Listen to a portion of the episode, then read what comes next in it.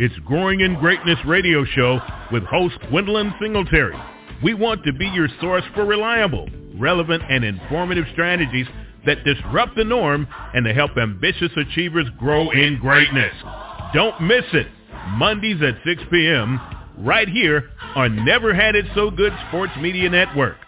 Achievers grow in greatness. Greatness, greatness, greatness, greatness, greatness, greatness, greatness. Hello, everyone. Happy Monday, and thank you so much for being here today. Uh, it's uh, February the 7th. This is the first Monday in Black History Month, and we would be a little remiss if we didn't have a little conversation about our history. Um, you know how we start the show.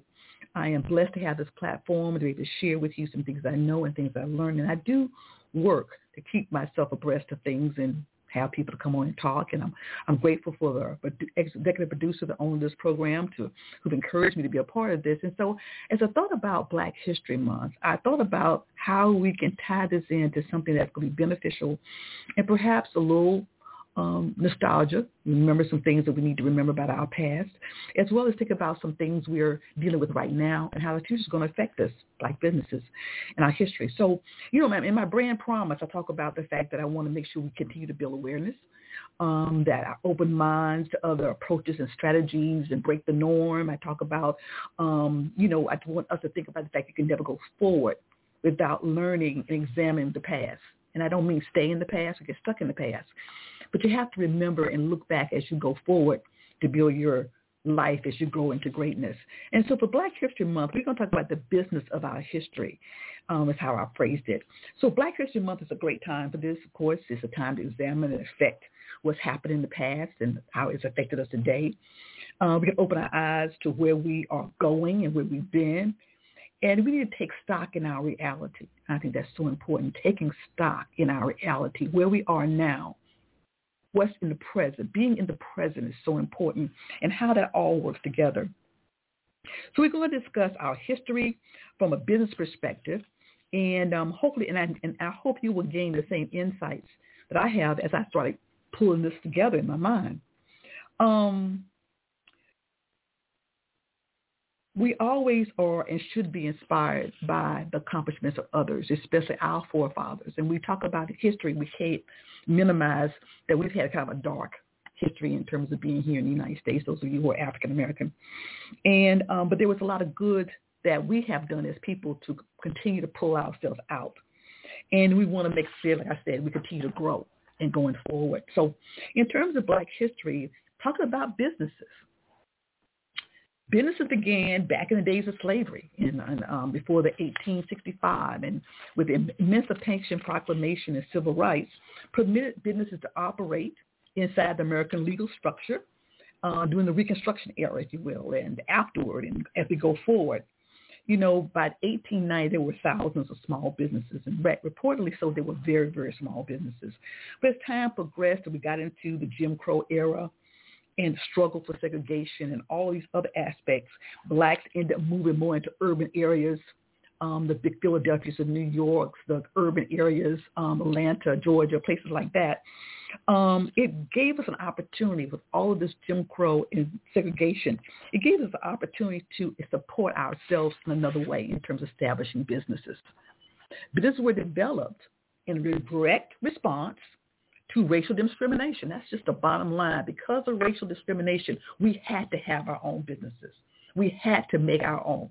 And I think that's a great thing for us to always think about what our forefathers have gone through and those many, many times and nights and mornings and all that you talk about how stressful it is to be a business owner. Think about what they went through. So it kind of gives you a different perspective of what you're complaining about.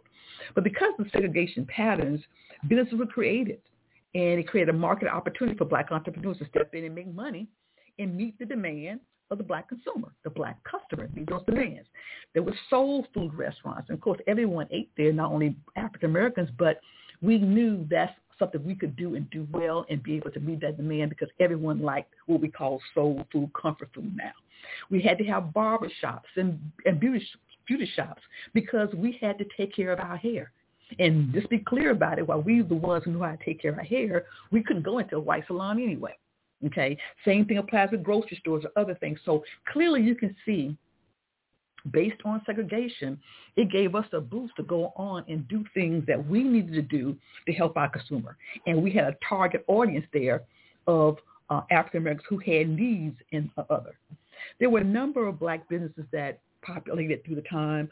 Um, some of the well-known, more prestigious black-owned businesses were insurance companies. I think you may all have heard about North Carolina Mutual of Life uh, insurance company that was established in 1889. That was the first um, major uh, organization company um, for blacks, um, founded by John Merrick.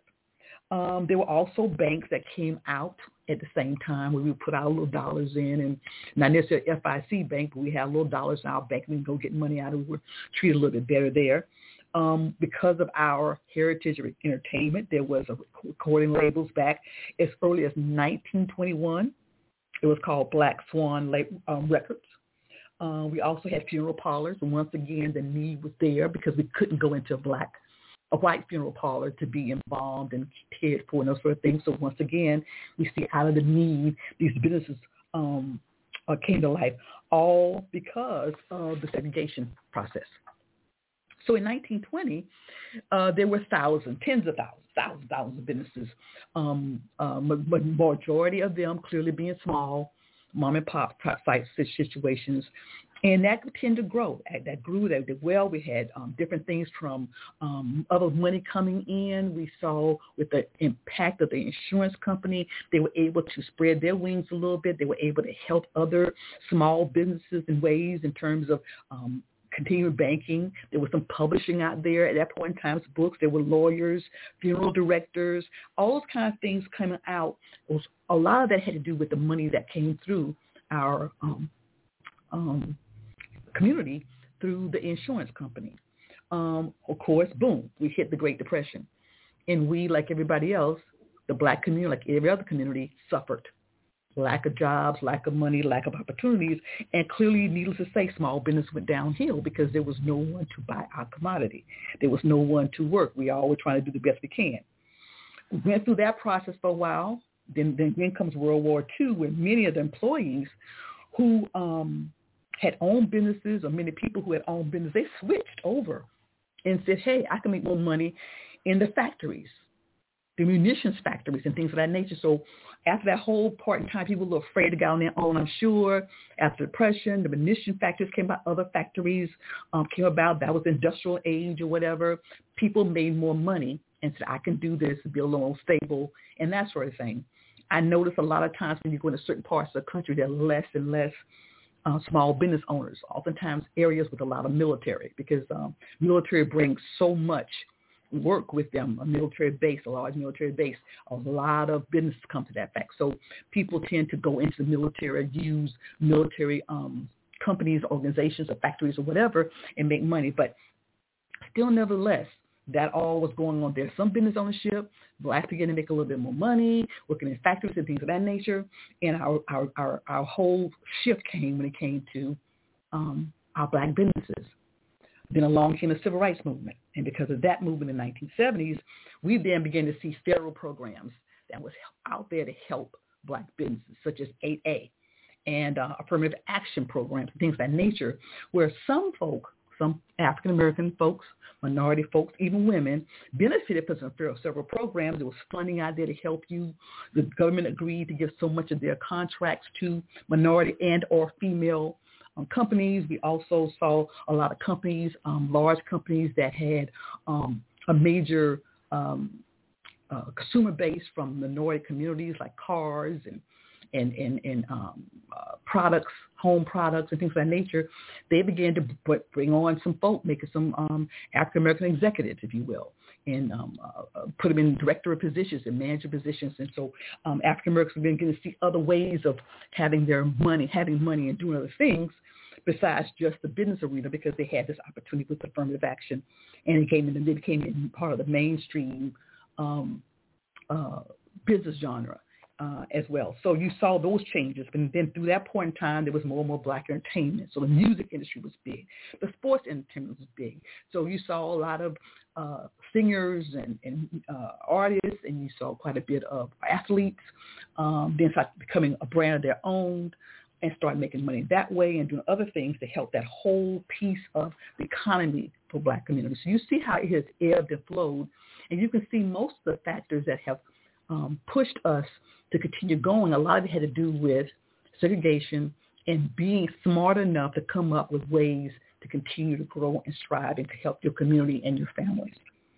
Um, and give you a couple little black history points. I guess I throw them in here. You talk about business. You can't talk about black business without talking about the Johnsons. They were the first um, a company, black-owned company, to be exchanged on, on, on the American Stock Exchange. The first black company. You know Johnson Johnson products for hair.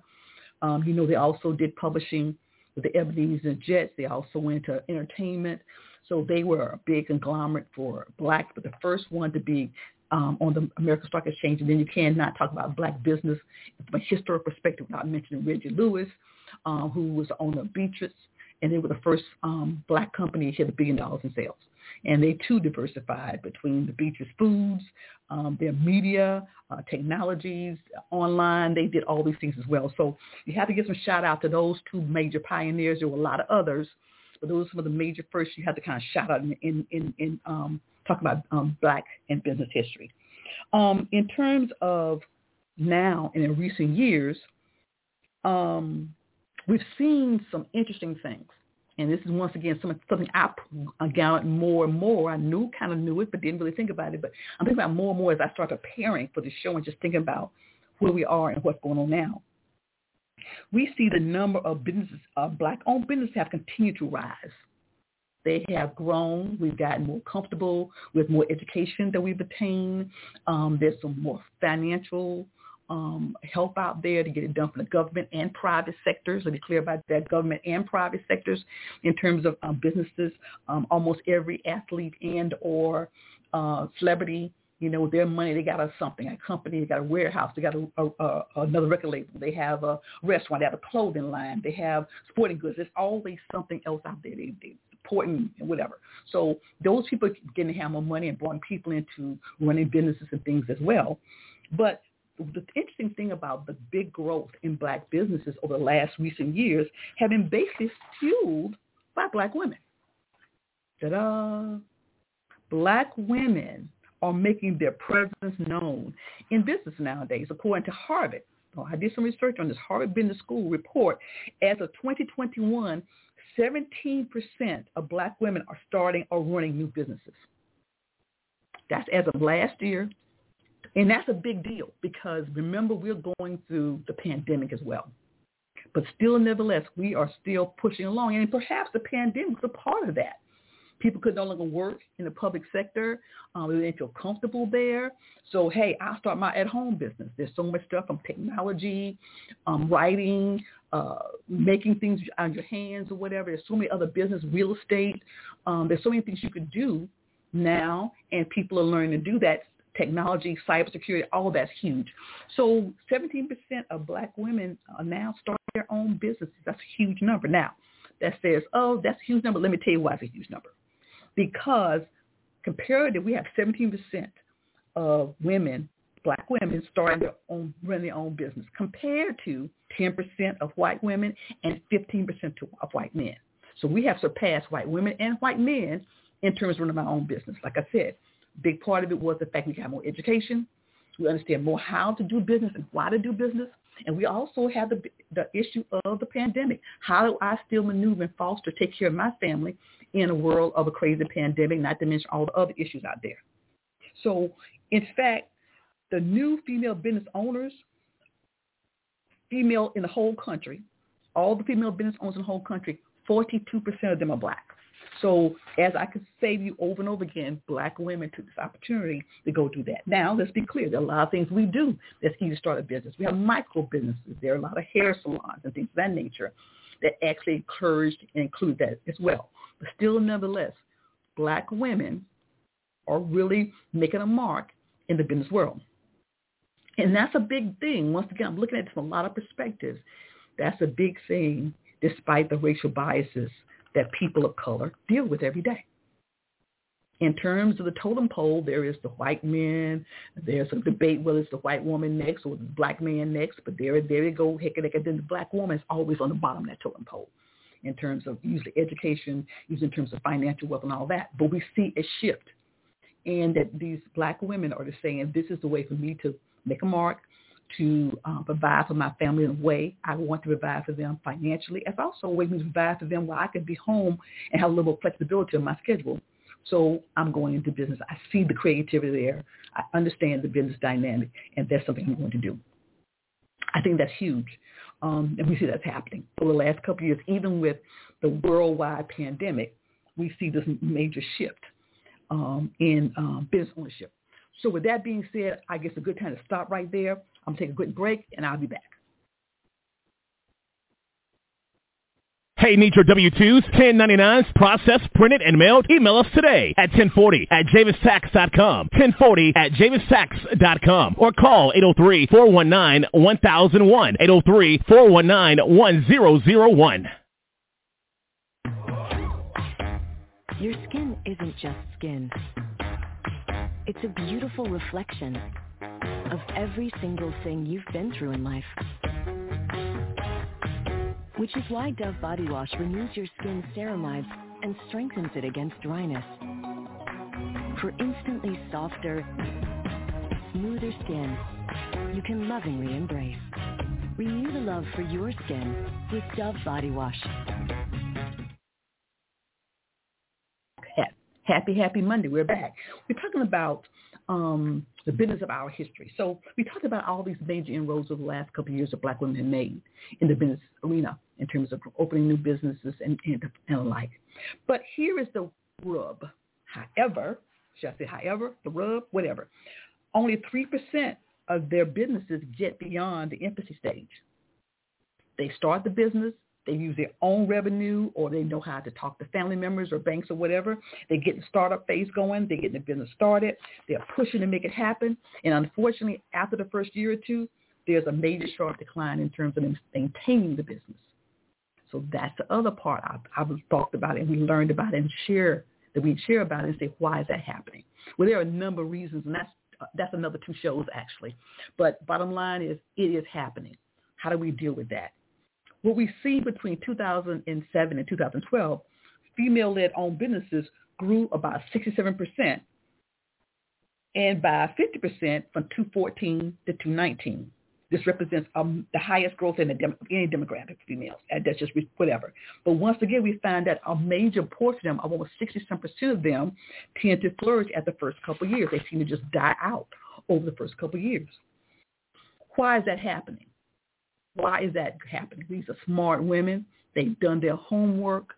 Uh, they're prepared. They're meticulous in what they've done. They got a big raw, raw support from family and friends. What happens? Do some more dissecting. It seems to be a couple of things we're facing with. First of all, like I said before, they come up with the capital to start the business. That's to rent the space. That's to buy the computer or the equipment or whatever. They do a massage parlor, buying the tables and going to school and they're training and they're doing all those things. They get their lawyer, they get their accountant, they get all that done. But what happens past the first phase, they need money to maintain. They need to have the continual business coming in. They need to also have loans and other monies, bridges to take you through those ups and downs, to buy new things you need to buy, innovations, take on other things, the, the ebbs and flow of business. And somehow that's where it kills them. They don't seem to have the financial wherewithal to continue. Most of their initial capital comes from their pockets, family, maybe a small business loan, but going back and preparing yourself to go back and get more money to continue that process, they end up having a problem there. And that's one of the major things that helps to fail, the financial instability.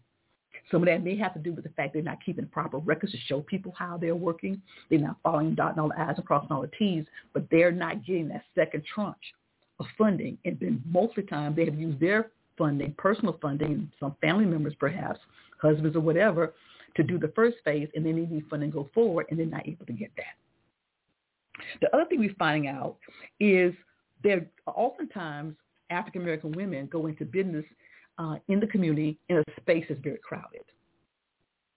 They go into retail, they go into hair salons, beauty salons, barbershops, um, wholesale, health, education. A lot of these social service, a lot of these sectors are very, very crowded.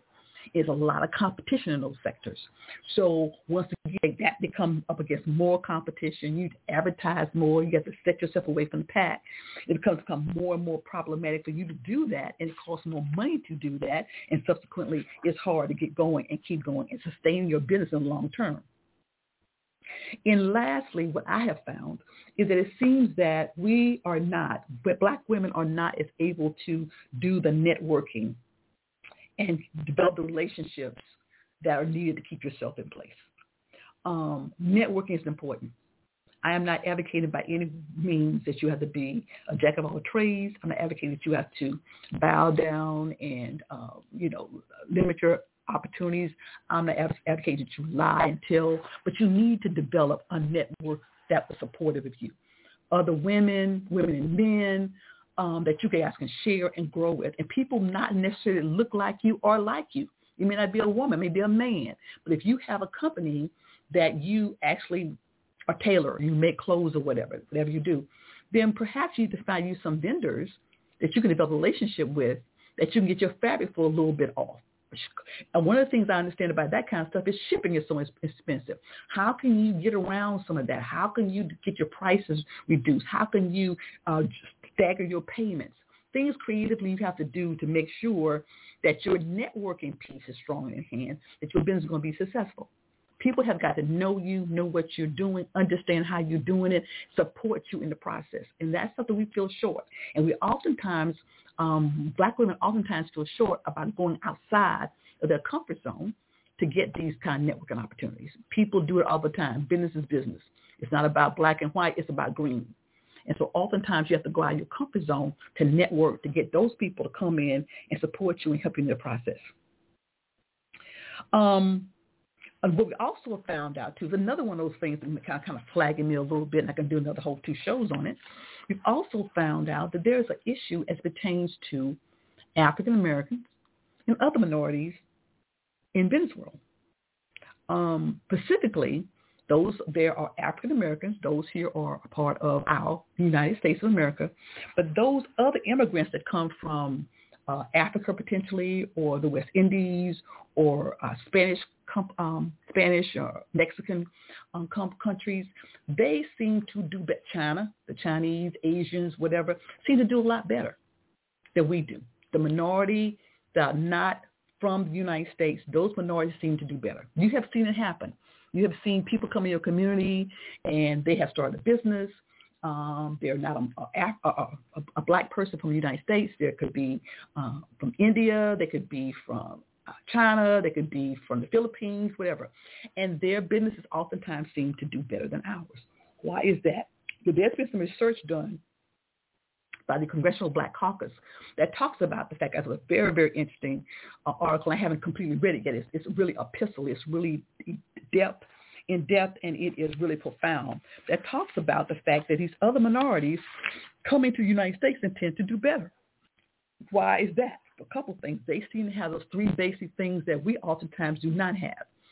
They have capital to start with, and also the capital to sustain. They have more capital. That's the bottom line. They have more capital, whether it comes from the community members. They all play money together. We may do our family. They may have a larger group. I don't know. But their finances are stronger and better than ours tend to be in this country. Um, they also have a higher level, level of human, social, and financial capital, like I said before, but they also have more of um, information in terms of entrepreneurial process. Um, perhaps their countries um, help them with that, or they, they get special dispensation because they're not a part of the United States, but they have a better understanding. They network, and clearly that's one of the third things that they need to network harder.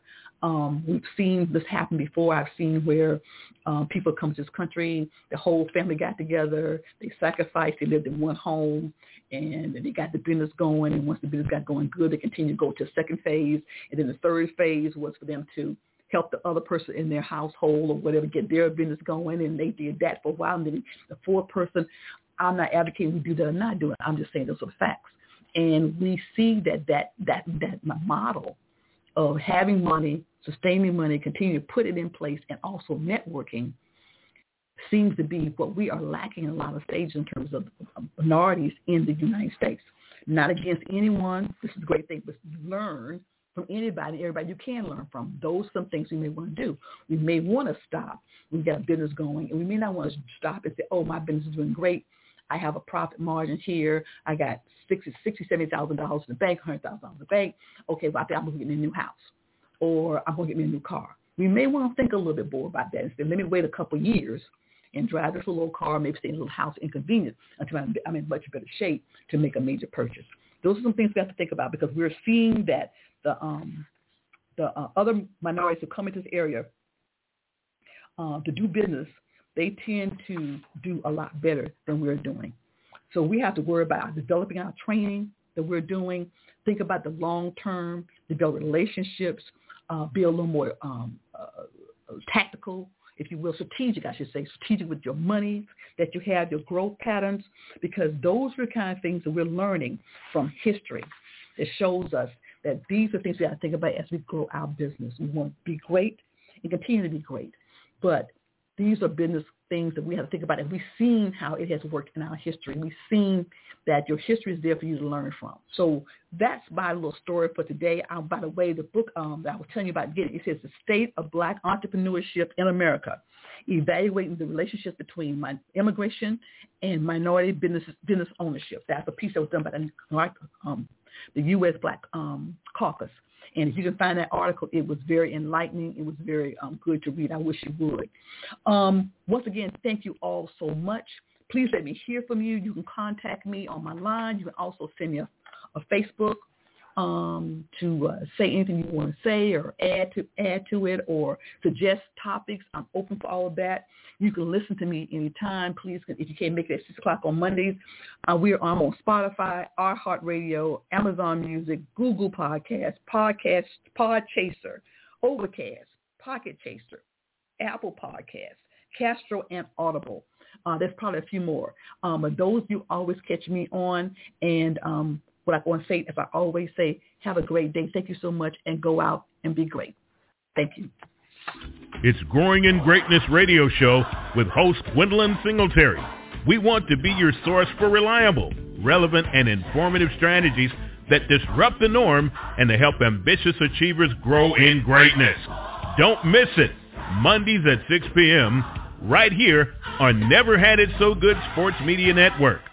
Achievers grow in greatness. Greatness, greatness, greatness, greatness, greatness, greatness, greatness, greatness.